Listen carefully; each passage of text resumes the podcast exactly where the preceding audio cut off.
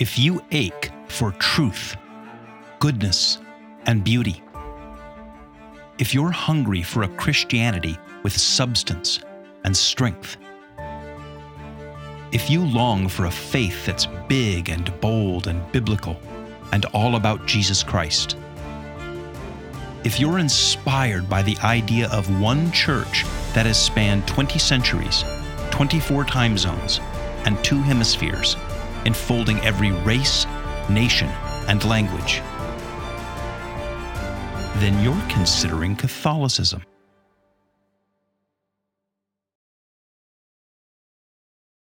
Welcome to the Considering Catholicism podcast.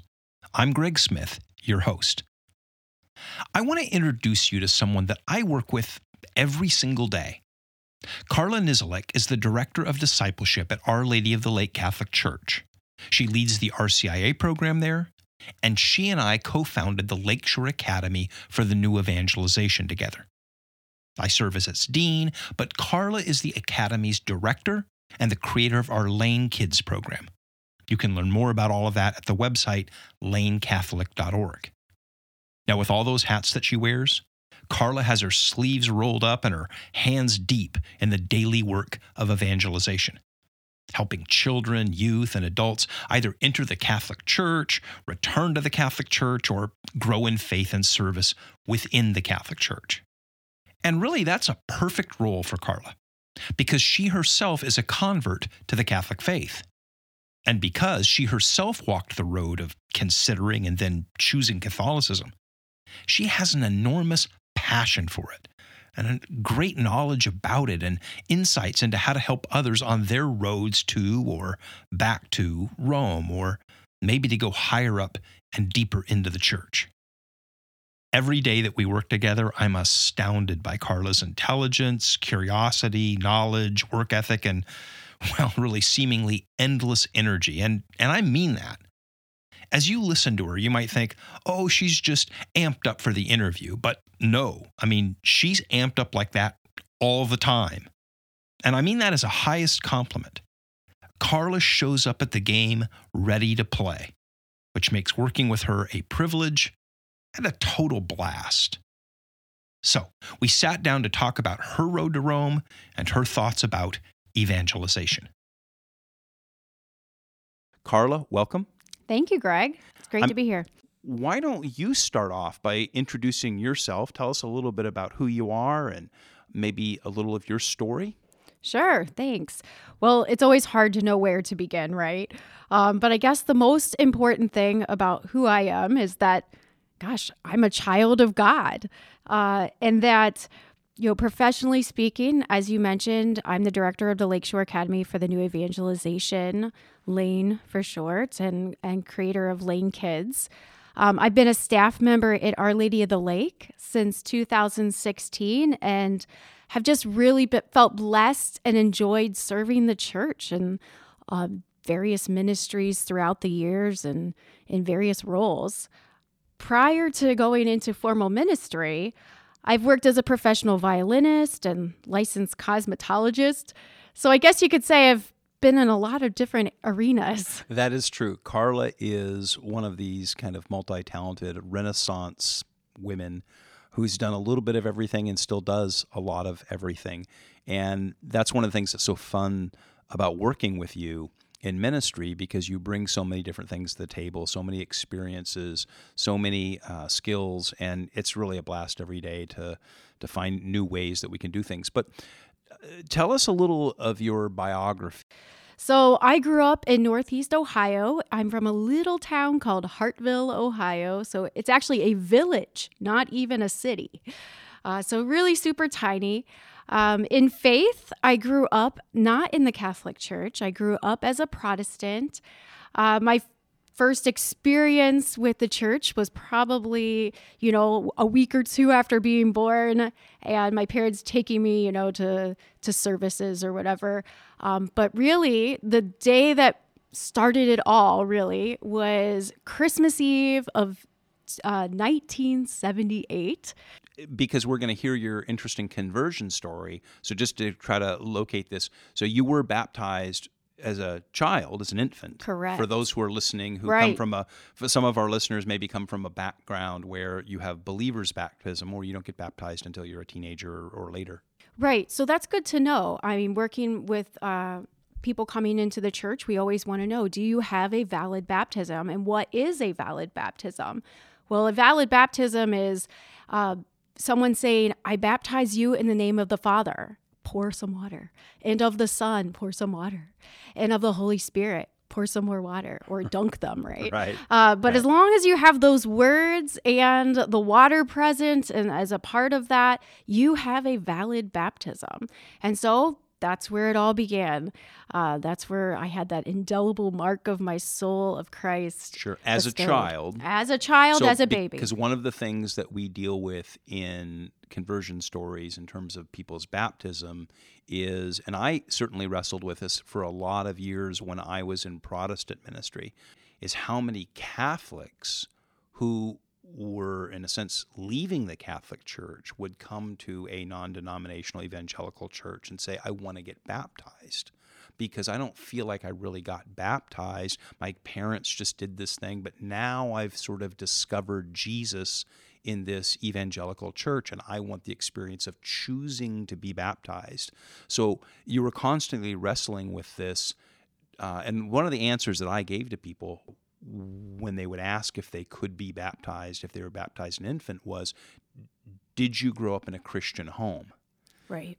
because your parents make promise at the, at the baptismal font and is the faith that you're now feeling at 21 31 48 whatever the age is that now you're coming is this a fruit of the baptismal promises that your parents made when they were a child that they raised you in a christian home and then God has done his work and brought forth fruit in your life. So, my question on that Christmas Eve night were you raised then in a Christian home? You were baptized as a child, and then Yes. faith grew from there. Yeah, absolutely. And yes, the answer is yes. Um, my parents took us to Sunday service every Sunday, and they really instilled those values of Christian belief, of you know tithing and um, growing in faith with the Lord, knowing your Bible, you know verses, um, and just uh, living a, as a Christian with those those values always. So, So- that was really important in, in my home growing up. Yeah, absolutely. Now, as the creator of Lane Kids and Mhm. someone who works obviously in inculcating uh, faith values in children, it, is there a point at which you say, I became aware of faith or aware of God or I had a conscious, or was that always just baked in the cake? It's a little bit of baked in the cake. However, there were some moments that stood out through the years. Some of my earliest memories of faith uh, were visiting my grandmother and my aunt. Uh, they lived in a, a- another little town in Hartville or in, in Ohio. And we would go down there and around the holidays, and my aunt would play the piano. And there would be like those, you know, little kid songs that you would sing. And particularly, I can remember being about three years old, and this is being one of those first moments I remember. And my aunt playing Jesus Loves Me and me singing it along and I and I was not gifted with a great singing voice.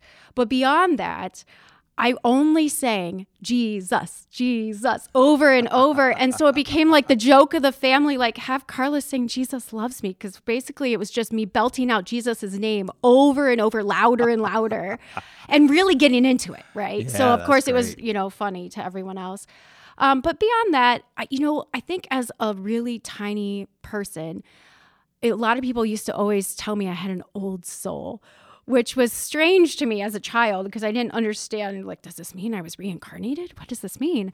Um, but no, um, it was just really that I had a deep longing for God at an early age, and I really just understood like that Augustine quote of my heart or my soul is restless until it rests in you, Lord. And I was that person. I just kept feeling like there was more than what I was receiving. And I had, even as a little Protestant girl, um, and where the Protestants don't necessarily have such a, a close relationship with Mary, I had this thought um, that always stuck with me at the earliest age that I wanted to be her or I wanted to be like her.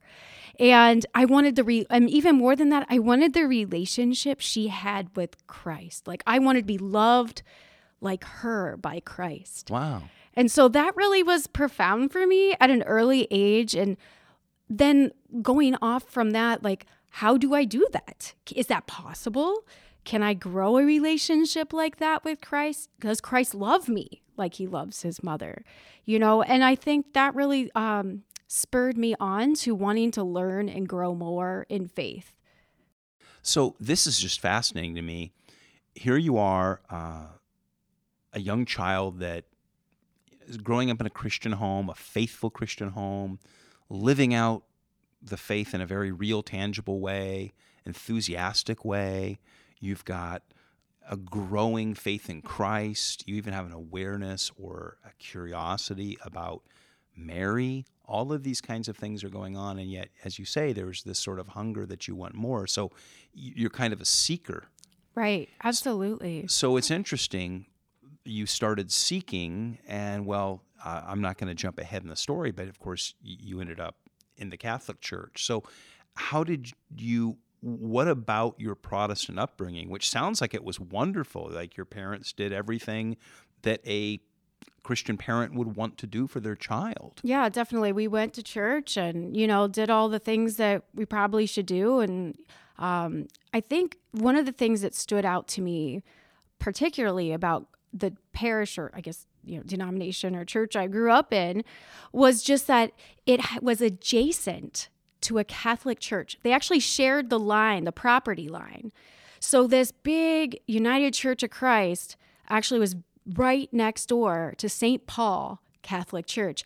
And interestingly, as we would go in for, you know, Sunday school every Sunday um, around 9 a.m., we would you know probably 840 845 850 and then we're running late you know because i have two younger brothers and that's what happens when you have a family of five is you run late. So we're at like you know five minutes to we're like oh quick we got to run into bible school and the bells would be going off at the catholic church next door and then i would get stuck in the parking lot because the bells were ringing next door and i would be so drawn to the bells and my parents would be like basically pulling me by the hand, right? Come on in, come in. And but I'm like, I want to know what's over there.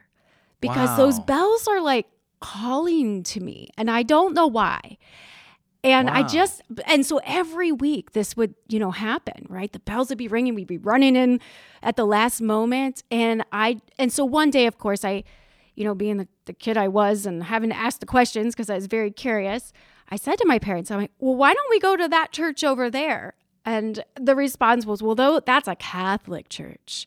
And I'm like, well, I don't know what a Catholic church is, but and she's like, no, no, we're we're Christians, so we're over here. You know, this is our church. So I grew up really thinking that Catholics were not Christians. Wow, that's so interesting because that's certainly what, well, I want to say that's certainly the popular conception.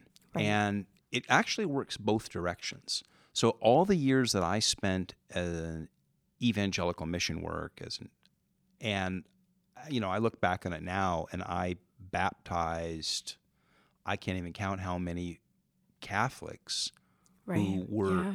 cradle Catholics that ended up leaving the Catholic Church, um, coming to an evangelical, non-denominational, contemporary Bible church, getting excited about Jesus, they say, for the first time, and they want to get baptized.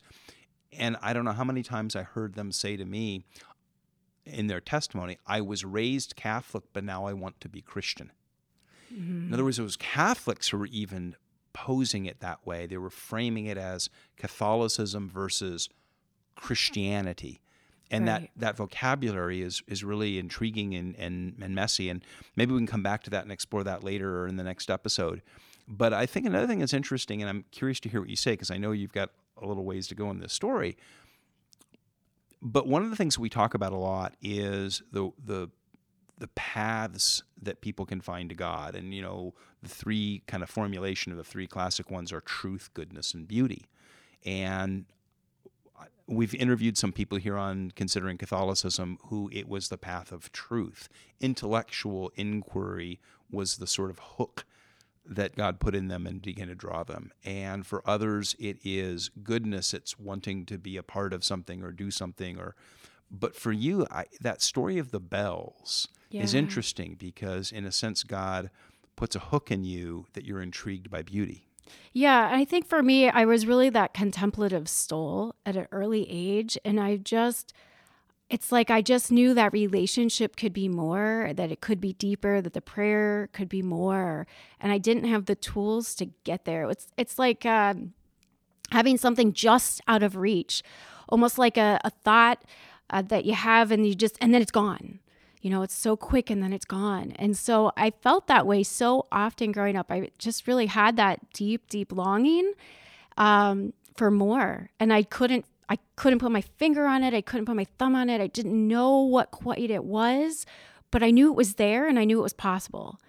Was there something missing in in your Christian life? Well, I think really what it came down to was the fullness of the faith was missing. And so I didn't find that until I made it to the Catholic Church, although I wasn't looking for the Catholic Church. You know, fast forward a few years, we did the church bop. And so we went from that really beautiful church next to the Catholic Church to a Methodist church. And so I'm in middle school at a Methodist church and I'm really involved in youth ministry and, and volunteering and mission stuff. And, and it was a lot of fun and we made a lot of friends. Um, and around that time, um, or just after, I met a boy. Oh my gosh. The story always, in, well, it always involves a boy or a girl. Right. Yeah. So it was. It was. I was 15 and he was 16.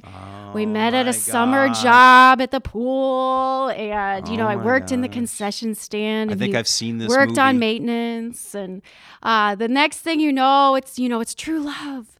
And um, then a couple years later, you know, we're 17 and 18, and he says, you know, wouldn't it be nice if one day we had the same faith? Like if we were to get married someday, you know, wouldn't it be nice if we shared the same faith? And I was like, absolutely, it would be lovely. Only he's Catholic.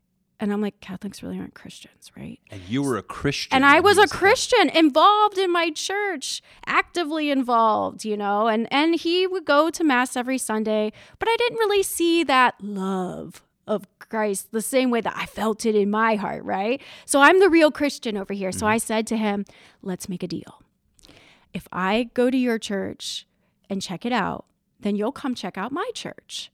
Right. And Right. then he'll come and encounter Christianity and the gospel and really meet Jesus. Absolutely, this was Because the plan. none of that's in the Catholic Church. It's No. bells and smells and, you know, right? The whole nine yards. Absolutely. So he said, but the deal was he he brings to me, he says, Well, how about you come check out my church first? Then we'll check out yours. And I was like, this is perfect because we I really just feel like we're gonna end up in my church anyways, right? I'll do my time.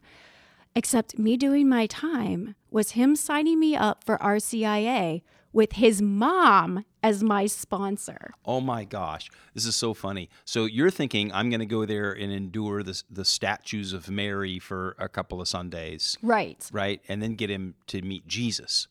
But now you dropped a word there that you need to explain. We actually used it a little bit earlier in the interview.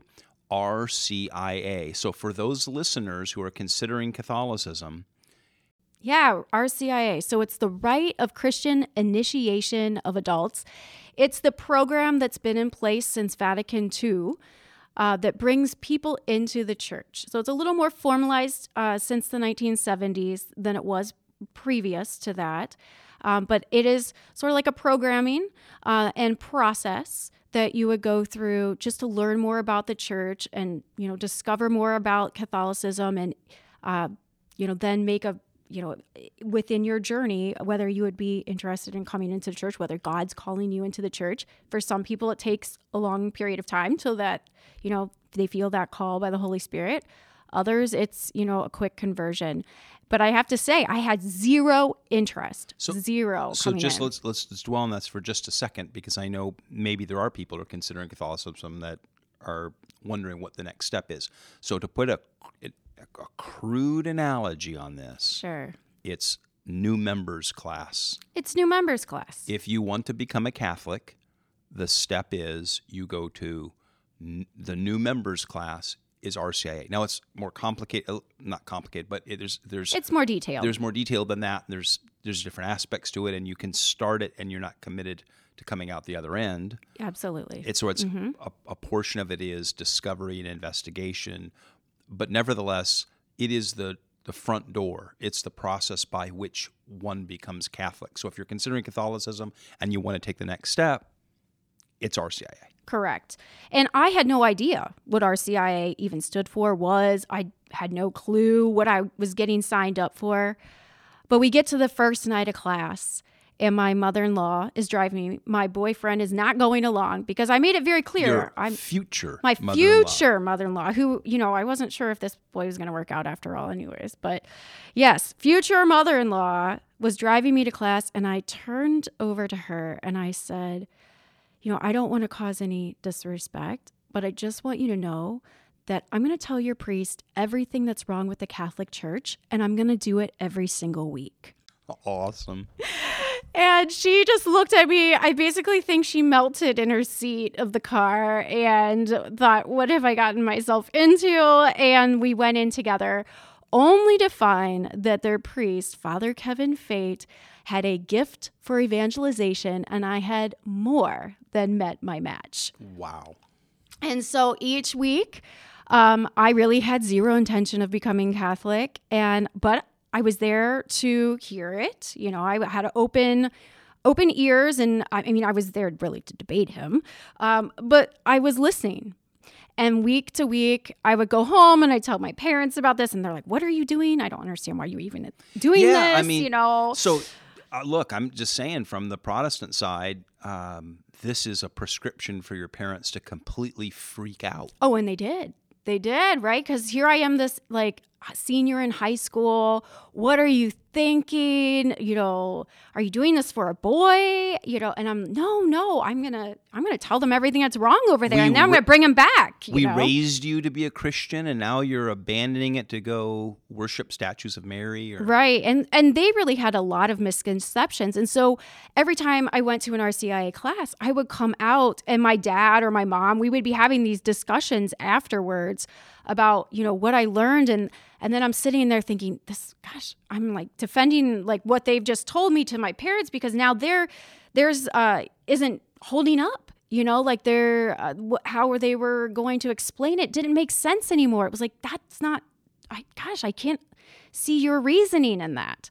And uh, by mid-year i think i don't know if it like hit me at any one moment but it was i think the history of the church and particularly apostolic succession and the eucharist and the true presence of christ that just i was sold. I, it made sense. It, i was in um, you know my history in the protestant church went back what to the reformation? Where did my bible come from? Oh my goodness it came through the catholic church. Where did the canon come from? Who made that canon it didn't happen in the united methodist church. It didn't happen in the united church of christ. It came all the way back to christ his disciples and the beginnings of the earliest church which was the catholic church.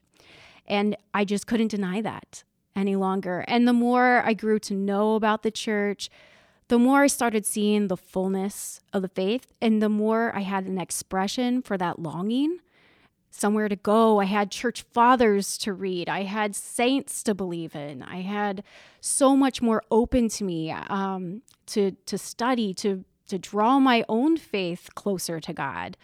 And that's really, I think, where that you know true conversion took place. Yeah.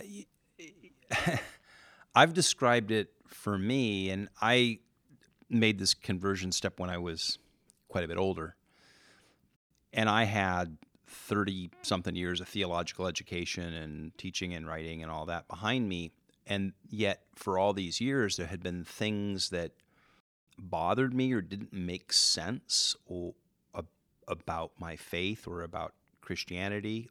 And kind of hard questions that I couldn't figure out how always to answer. I mean, I had answers, but and when I began to seriously investigate Catholicism and the deeper I went down that, I've shared with people before that it was like unlocking the cheat code on an Xbox game. That once I knew the cheat code, all of a sudden all the levels got easier. And it opened up all these possibilities. You could go to the next level. You could go to the next level. All of a sudden, things made sense. You could explore aspects of the faith that had previously been sort of locked out to you. And it was this incredible, it opened this world. Yeah, so eye opening. Um, and it really just, it was an opening of the heart for me um, at that point because it was, it was everything I had been longing for, you know, like I found Christ in the fullest sense um, that I never even knew was possible. In fact, when I began the RCI process, I did not even know that the Catholic Church claimed to have true presence. I didn't even know what the word Eucharist was. I'd never heard that. We'd always called communion, communion, right? And so I had no idea even what the theology of the Catholic Church entailed because coming in, I had some misconceptions about beliefs over Mary or um, you know, that Catholics weren't really Christians after all. But I didn't really have that full understanding of what the church was, what the church taught. Um, I really was very, it was very unknown to me. So I really came in as a blank slate in knowing anything true about Catholicism. And in fact, the very first time I went to Mass at the Catholic Church, um, I, I was told by friends that it's going to be dark and cold and people are not friendly there. And so I walk in and, you know, it's before mass and, the, and people are praying. So the, the lights are dimmed. It's dark. And the priest was a heavy set person. And so he needed it to be colder because he got very hot. And so it was a refrigerator of a building. And so it was very cold. So I'm like, oh my goodness, it's dark, it's cold. And then some old lady, we must have taken her seat and she gave me like this dirty look. And I thought, oh my goodness, it's dark, cold, and the people are mean. It's all true. It's all true. It was all true. And, but, you know, and of course, that was the first moment. Um, but then I kept coming back, right? And, and you keep learning more and growing and being exposed to, you know, Catholic Mass. What is what is the liturgy, and when it's done well, and um, and you know there were moments where I sat there and go, oh, I know that song, or gosh, we mimic that in the liturgy in the Catholic Church or in the Protestant Church, just like the Catholics do. But there were those moments, and I have to say, like there was something when I was a child with the with the Apostles' Creed for whatever reason, I was so drawn to the creed, even at an early age. And the line that always just hung with me, that I could never just get out of my mind, was I believe in one holy, Catholic, and apostolic. And I sat there, and when I was at Mass that very first time, I you know, we I think we probably prayed the Nicene Creed, which I I don't know that I knew that one all the way, but of course I recognized the creed from the Apostles' Creed, which I already knew. And there was the line, and and then I was like, I'm I'm there. I'm this is it. You know, this is the one holy Catholic apostolic place where it happens. So I, I'm so fascinated by this. So you can look at a moment. So most of us, there's an evolution. I think probably for anything, falling in love, deciding on a career, right? You know, it's rarely you wake up one morning and just decide to make a radical life change. Right. Usually there's a process, but often there's some point in the process where you know you've come to the tipping point, the the inflection point, to use a TED Talk kind of word. Sure. You you come to that tipping point where you know I'm right on the edge, and if I take one more step, I've gone past the point of no return. So was there that moment for you? And that doesn't necessarily have to feel bad, but it does feel like a moment where you say, "This is it." Yeah. Beyond this, I've I've I've crossed a threshold. Was that that moment and that moment of awareness that this is the church, the one holy Catholic Apostolic Church? Yeah, I think that really played into it. And then just the thought I mean, granted, I was an 18 year old kid at the mm-hmm. time, yeah. right? So I'm using that mentality of an 18 year old. Well, Michelangelo was 18 when he carved the David or something yeah. like that. So, uh, you know. Well, probably I'm not like Michelangelo, but. well, you were no doubt a bright child. So, I mean, 18 yeah, year olds, sure. 18 year olds make all kinds of decisions like to, whether to join the military or fight wars. Right, and, absolutely. You know, so no, I, I just don't not discount that because I think a lot in our culture is to have this kind of extended adolescence where we don't believe that people who are 18 years old or that can make these kinds of momentous life decisions, and we kind of discount those. You know, I spent most of a, big chunk of my life in working in student ministry. And one of the reasons why I always said that we saw so much fruit in student ministries is that when you're 18 to 22 years old, that's the season in your life when you're making all it's the roundabout in, on the highway. That's where you're making all the big life course decisions. And it really was for me. I mean those were some big years. Um, but yeah looking at that that moment i you know i rationalized in my head at the time not only did i absolutely believe what i was learning but if i were to stay in the in the protestant church what did I lose or what did I gain? So it was like, you know, making that list of what do you gain, what do you lose? And all I could think was that I only have things to gain if I become Catholic. I don't lose anything. I bring my Bible with me, I bring my baptism with me. I, you know, everything all the you know good music the, the everything i that i had before i still took with me but if i didn't take that leap into the church i had everything to lose. Wow. Yeah. And and that was really that moment where I just sat there and and that was the moment of knowing that I I needed to do this. I needed, to, and it wasn't for a boy, you know. And um, I think that's really why my parents did support me in coming into the church. They came to the Easter Vigil Mass, um, where I first celebrated the sacraments, and um, and I was very appreciative that my parents recognized the true interior conversion for me um, when I came into the church, and um, and they supported me that way. And they knew it wasn't for a boy. You know, as I work with people in the RCIA, I'm almost hesitant when I see somebody come in the first night and say, Well, I'm engaged to someone Catholic because I want them to have the personal conversion. I don't want them to do it for to be married to someone, right? I, I want them to have that moment where they recognize this is their faith. And so I, and I think because that was so important to me coming into the church that you know, I wasn't going to do this for a boy. In fact, I had no intention of becoming Catholic for a boy. I was bringing him back to the Protestant church.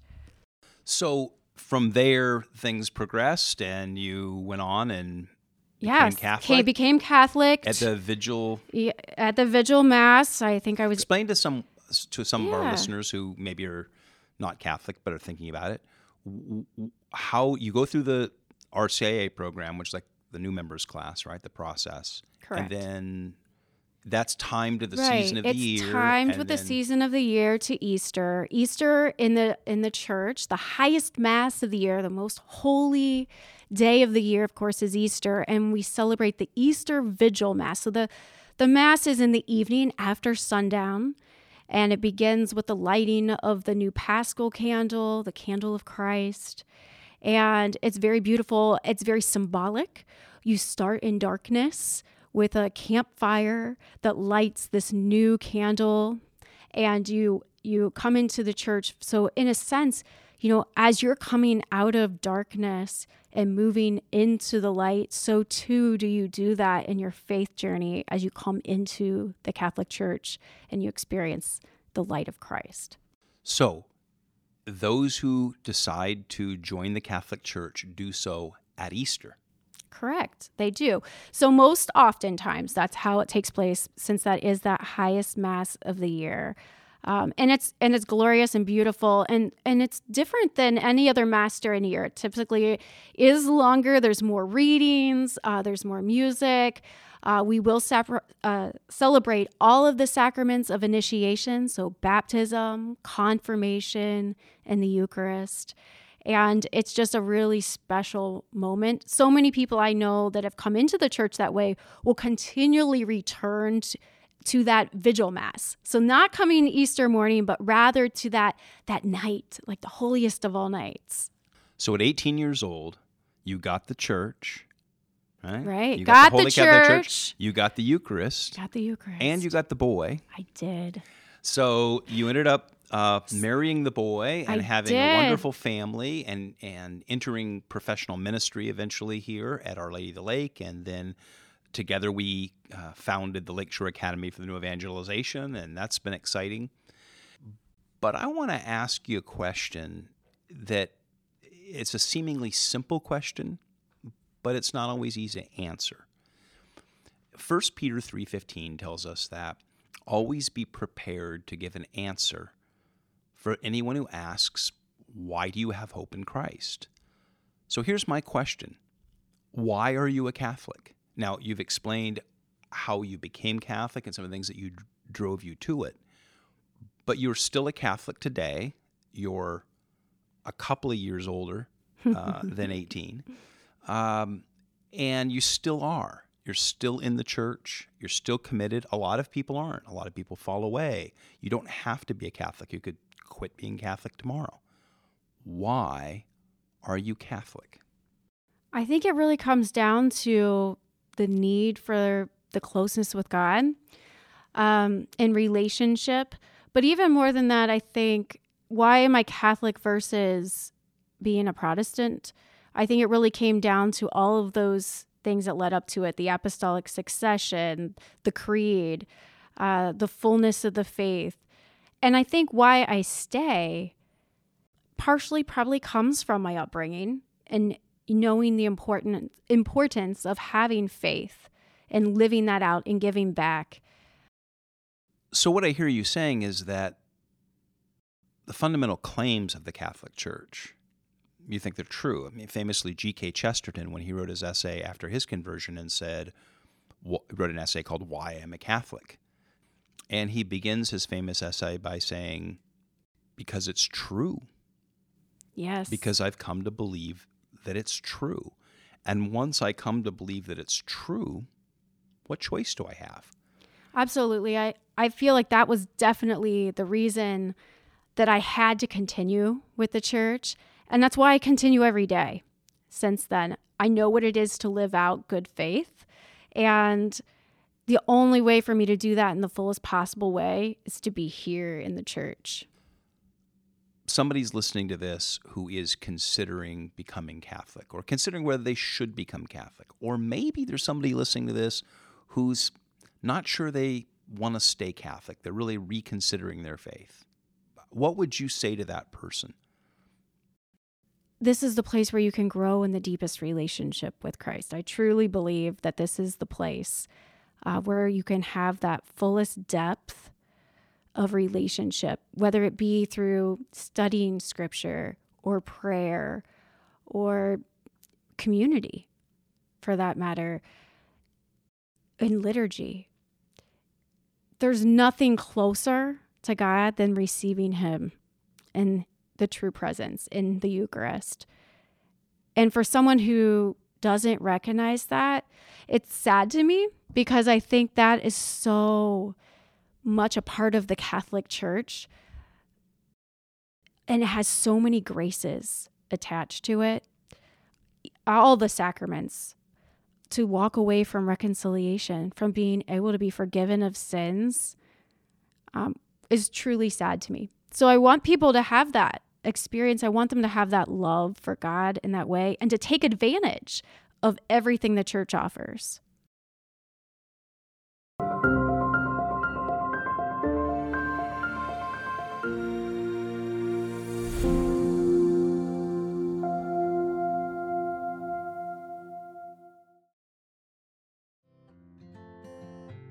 We'll get back to the episode in a few moments. But first, I want to share with you an ancient principle of Catholicism. While we are saved by faith, true faith seeks understanding. Christ imparts to us a holy curiosity. We want to learn and grow and come to know more and more of God's Word, His will, and His works. The Catholic life should be an ongoing journey of discovery so, if you're enjoying the Considering Catholicism podcast, then join me and other instructors for the next step in this journey by joining the Lakeshore Academy for the New Evangelization.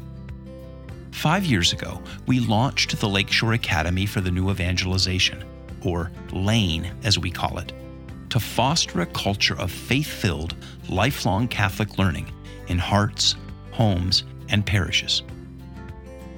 As the Dean of Lane, I invite you to join me and its other teachers for a wide range of learning experiences for adults, as well as for children and families. Lane offers structured courses in Catholic topics, both online and in person, as well as seminars, audio and video documentaries, and field trips, both real and virtual. There are already dozens of courses in our library, with new programs being offered all the time. To check out the catalog and schedule, and to learn more about how it works, visit lanecatholic.org. That's L A N E Catholic.org, where faith seeks understanding.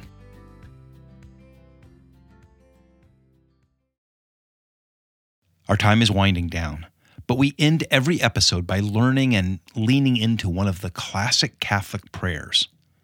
For those of you who are considering Catholicism, consider making this prayer a regular part of your relationship with God. Lord, teach us to pray the prayers of the Church with all the saints. The Hail Mary is one of the most fundamental of all Catholic prayers. And it's probably the most misunderstood and thus distrusted by Protestants. I think for two reasons. First, they object to praying to anyone other than God. For Protestants, by definition, prayer must always and only be directed to God. Second, Protestants are offended by elevating a human and asking them for blessings and divine favors. Now, to their first point, Catholics do believe that we can pray to saints, but in a way that's categorically different from praying to God. Consider this we ask other people to pray for us all the time. We ask our friends, our family, the prayer chain at church. And we wouldn't do that if we didn't believe that having other people interceding with God on our behalf is helpful and pleasing to God. The book of Revelation describes the prayers of saints as going up like a pleasing incense before God's throne. And the book of Hebrews tells us that the saints are a great cloud of witnesses looking down on us, cheering for us, interceding for us. Protestants agree to all of that. But Catholics believe that that cloud of witnesses can also hear us. When we pray to them, we aren't praying to them as gods. We're asking our fellow believers, great heroes of the faith, mighty in prayer before the Lord, to lift up our needs in that holy incense before his throne. Now, why not pray to God directly? Why go through a saint? Well, Catholics do pray directly to God, but we also ask our fellow believers, those who are alive and those who are departed and before God's throne, to add us to their prayers. Why wouldn't we? The second objection to the Hail Mary is that it is unbiblical, that it elevates a human being to divine status, asking her for blessings or favors which she cannot give because she isn't divine. Now, I thought that when I was a Calvinist, and so therefore I refused to even look into the Hail Mary, much less consider it. But after 20 years of resistance, I finally broke down and took all of what did it take? Five, ten minutes to simply look into the facts of the matter. And I discovered that this objection isn't true. Not at all, not even a little bit. It just isn't, as a matter of fact. The Hail Mary has just four lines. The first two of those four lines are direct quotes from Scripture. The first line, Hail Mary, full of grace, is what the Archangel Gabriel says to Mary when he arrives to announce the incarnation. Uh, you can look it up. Luke chapter 1, verse 28. When we recite it, we are repeating the words of a messenger from God's throne. The second of the four lines is Blessed are thou among women, and blessed is the fruit of thy womb, Jesus. And that's another direct quote from the Bible. It's what Mary's cousin Elizabeth, the mother of John the Baptist, says to Mary in Luke chapter 1, verse 42. Go ahead, look it up. In fact, the Bible says that Elizabeth called it out in a loud voice. So, the first half of the Hail Mary consists of direct quotes from the Bible, from an archangel and a hero of the faith. The first half of the Hail Mary prayer and the second half are connected by the name of Jesus like a hinge. In the third line, we call Mary holy, which means, as a matter of fact, in biblical terms, sanctified or set apart for service to God. Now, if anyone in the Bible was ever set apart for a special service to God, it was Mary, called to be the vessel of the incarnation. In that third line, we also call her Mother of God. Now, anyone who objects to that simply doesn't know their church history. I don't have time to dive into the theology here, but every single one of the Protestant reformers, Luther, Calvin, all of them, affirmed the teaching of the early church and the Council of Ephesus that gave Mary the title Theotokos in Greek, Mother of God. Now, I'll explain all that more in a future episode or video, but no educated Protestant can dispute that title. So, in the third line, we call Mary by her titles Holy, called and set apart for service to God, and the Mother of the God man, the Christ. In the last line, we finally get to the ask. And what do we ask her for? to bless us, empower us, shower us with divine favor, grant us health or wealth, or vanquish our enemies like she was some pagan god? No. Nope. Nada. We simply ask her this Pray for us sinners, now and at the hour of our death. That's it. Pray to God. Intercede with her Son for us who are sinners today and at the hour that we go to meet him. That's all we ask of her in the Hail Mary. So, to wrap it up, the Hail Mary acknowledges who she is by directly quoting the Bible, has the name of Jesus at its center, acknowledges the historic Christian teaching about the incarnation through her, acknowledges our sinfulness, and asks her to intercede on our behalf to Him. That's it. It doesn't mean that we don't speak to Him directly. If you've been following this podcast, we've already learned multiple prayers directed to the Father, Son, and Holy Spirit. But we ask her to add her voice to ours. For as she showed at the wedding at Cana, her son listens to her. When I took the time to realize all of that, it was the first uniquely Catholic prayer that I ever prayed to a saint, St. Mary. And I don't think a day has passed since then when I haven't prayed it asking her to pray for this poor sinner. The Hail Mary. Hail Mary, full of grace, the Lord is with thee. Blessed art thou among women, and blessed is the fruit of thy womb, Jesus. Holy Mary, Mother of God, pray for us sinners, now and at the hour of our death. Amen.